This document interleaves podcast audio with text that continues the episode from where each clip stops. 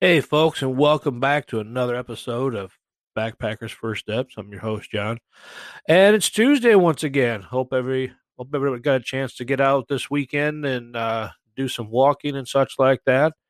Um, I had a chance this weekend. Definitely, I was able to uh, acquire four days off, getting back to sequence at work and such like that, and then developing a very nasty blister over the weekend uh, from my boots at work, and really prevented me from doing. I had a, a nice twenty mile, uh, you know, couple nighter uh, backpacking trip up there in the UP, but it just fell through because I wasn't taking care or watching the signs and the symptoms of blister in the hot spot that I got, which you know we try to try to catch them, and then it just it got out of hand quickly. So, but with that being said, number one, I want to thank Tom Walker of the uh, Hiawatha Shore to Shore North Country Trail. He's the president of that area.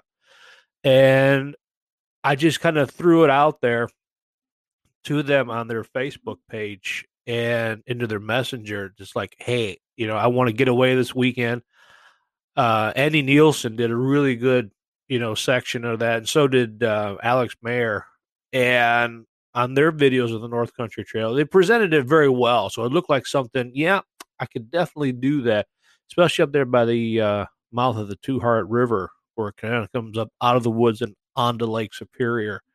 It's beautiful area, very very beautiful area. I've been up there, you know, more westbound than I was, you know, in that area, but he went up and above and beyond um, you know, getting me information, where to park, where to, I have the maps and everything. It was just waiting to, you know, see if I was able to do it or not. And then, you know, he was able to give me a really good information forecast, even the bug forecast, which was, you know, as we all know, the black flies and the uh, mosquitoes are really bad up there right now. So it's just a, um, you know, a, a really nice feeling to have when you have, you know, folks like this that commit themselves to the trail and their time and information, you know, and to get it to you in a very fast manner. I mean, I had it within a couple hours. Boom, I already knew, you know, I could like, oh, I could go here, I could go there. And it was okay, let's just do it. And then, you know, Friday night I ended up getting a really nasty blister on my and I just didn't pay attention to the signs, and then that was it. I was I was done. I it just took me literally three days to get everything healed up um, because it was quite nasty. So enough about me.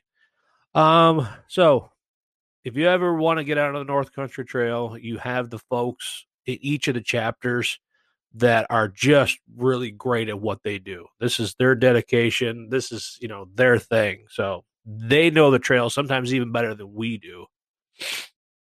So reach out to them and, you know, they'll help you out, folks. So, real quick, also, um, I'm going to be out at the uh, Monroe Farmers Market. Um, it's down off of Monroe Street. I forget what the side street is there. But uh, if you guys want to come out and see me, I'll be out there from three to seven this evening at the uh, Monroe's Farmers Markets, right off Monroe Street, right down near uh, St. Mary's Church. Um, also, I want to be able to give a special a shout out to uh, Brost Farms. Uh, they're really great people over there. I've met both uh, Caitlin and uh, Kevin. And what's so special over there? Well, they've got some really great grass fed Angus cattle. Tell you what, it's the best and everything from their uh, their pork, their lamb, their chicken, everything's you know naturally raised and grass fed over there. So if you want you know a really great tasting uh, you know steak or any side of cut of beef, I mean they they've got it all over there, and if they can't, they'll definitely get it to you. So definitely come on down. They are down there also, as well as at the Wyandotte um, Farmers Market. So uh, if you get a chance to uh, come down to the farmers market, over slide over also to uh, Farms there and uh, get yourself some dinner tonight, and you will not be disappointed, folks. So, Real quick, let's get into today's show here. We're looking at five tips once again for you backpackers, even you first timers. So, the biggest thing, and it's kind of weird that why I have this down is socks. And kind of goes in with, you know, my blistering and stuff and not wearing the appropriate socks because I figured, ah, it's Friday, it's to be my last day. Before I get back into the swing of things, I'll wear a shorter, you know, cut of sock and my boots are, you know, have the leather and the vinyl on top.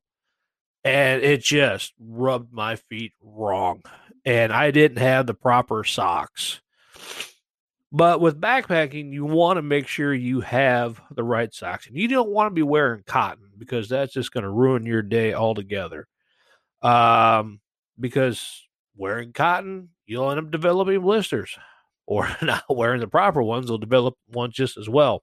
So when you decide um, to get you know yourself a good pair of socks, darn tough socks. I mean, everybody promotes them, so do I. I folks, I had a couple pair of uh, like merino wool socks, and then I got a pair of darn tough socks, and they are a bit expensive. Uh, don't get me wrong, they are you know, but you will pay for a lifetime warranty from my understanding, and I, I've seen it happen before, is that if you get a hole in these things or they just wear down, you send them back and they send you a new pair. How cool is that? I mean, for a company to be able to back that name and be able to send out their socks, you know, to replace the ones that you, you know, got holes in or they're just really worn and oh, it's great. You can't go wrong there that's an investment for your feet and your future as far as backpacking or hiking or just getting out in the backwoods. They really have a really good pair of socks. So, when we talk about socks, we also like to be able to bring a couple pair. Don't rely on one pair. Now, I know you ultralighters are screaming at me, going, "Why? Why? We can just wash them." And sometimes you may not have the weather for that always think of the other side of this, folks. When you are planning your backpacking trip and you are looking ahead and your well, forecast is kind of eh. It also depends on the year too. Here in Michigan, you know, you get the cold mornings, you got that dew on the grass, that type of thing. You don't want to be trucking around in damp socks from the night before back into the grass. You're asking for trouble. So always bring at least two to three pairs if you can darn tough socks, other synthetic type socks that can uh, help you know keep your feet dry. That is key.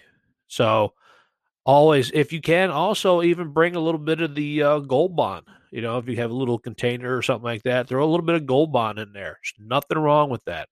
It's always nice to have something. So, um, little message here. So always bring a couple extra pairs just in case when you're out hiking, even if you have to change them out because you're developing a hot spot or something's rubbing you the wrong way. You need to get those off and get something new. So, real quick, also, when you are packing away your socks or your clothes and stuff like that, don't fold them because sometimes folding them um, can take more room uh, in your packs and stuff like that. Uh, I always take them and roll mine. Now, I always take them and lay out. And if I have an extra set of clothes, it's always uh, rolled up with the pants on the outside, you know, shirt and every socks and underwear and all that inside rolled up as one. So you know what you have inside of there. Also, have yourself a pair of, you know, nice clothes when you get back to your car. You may be filthy, dirty you may want to get out of those stinky clothes and throw on something else. You have a chance. And trust me, I did it after my five days out on the trail and getting back to the car and changing into fresh clothes to drive back home in was really nice, folks. Trust me, it, it, you'll definitely, um, it'll definitely thank you. So, uh, also with your clothes and that type, shoes. I always carry at least two pairs. I know you, you ultralighters are probably screaming at me, but the shoes are important. Sometimes you, when you get to camp and you have settled down for the evening and you are um, just getting, you know, the uh, the night away, you know, you, and you want to be able to get those shoes off, but also be able to get into the water. But sometimes it may be not a very good idea to go in barefoot because you don't know what's in there sharp rocks or debris or something like that. Anybody knows in Lake Superior, sometimes you have boulders and you know other big slippery rocks inside uh, inside the water there you know a nice dollar pair of uh sandals always is a really good thing folks. So always you know shove a pair in on the side there so they don't take up anything on the inside. It doesn't really matter if they get wet or they you know. So throw them on the outside strap them down there. Always have at least two pair if you can. If, if you can't then it's not a big deal you know, just make sure you're safe when you're walking around and um, you know you're you're watching your feet. So uh, also head covers. Always, guys, if you're fair headed, put a hat on. Um, I know sometimes it looks cool just to have a hat on, but you know you don't want end up burning the top of your head and having a really uncomfortable evening. Um, but that being said, you also want to be able to carry a bug net, especially if you're here in, you know, Michigan, northern areas around marshes. You know, mosquitoes are just going to be nasty. So are the the black flies, gnats, whatever. It's just going to be a pain in the butt. So you always want to be able to have something to cover your head, including a uh, a head net.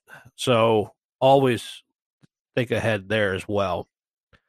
Uh, also, a quick drying towel. Now, Z-Pack carries a really nice uh, towel. I don't know if they do or not. Do they? Uh, no.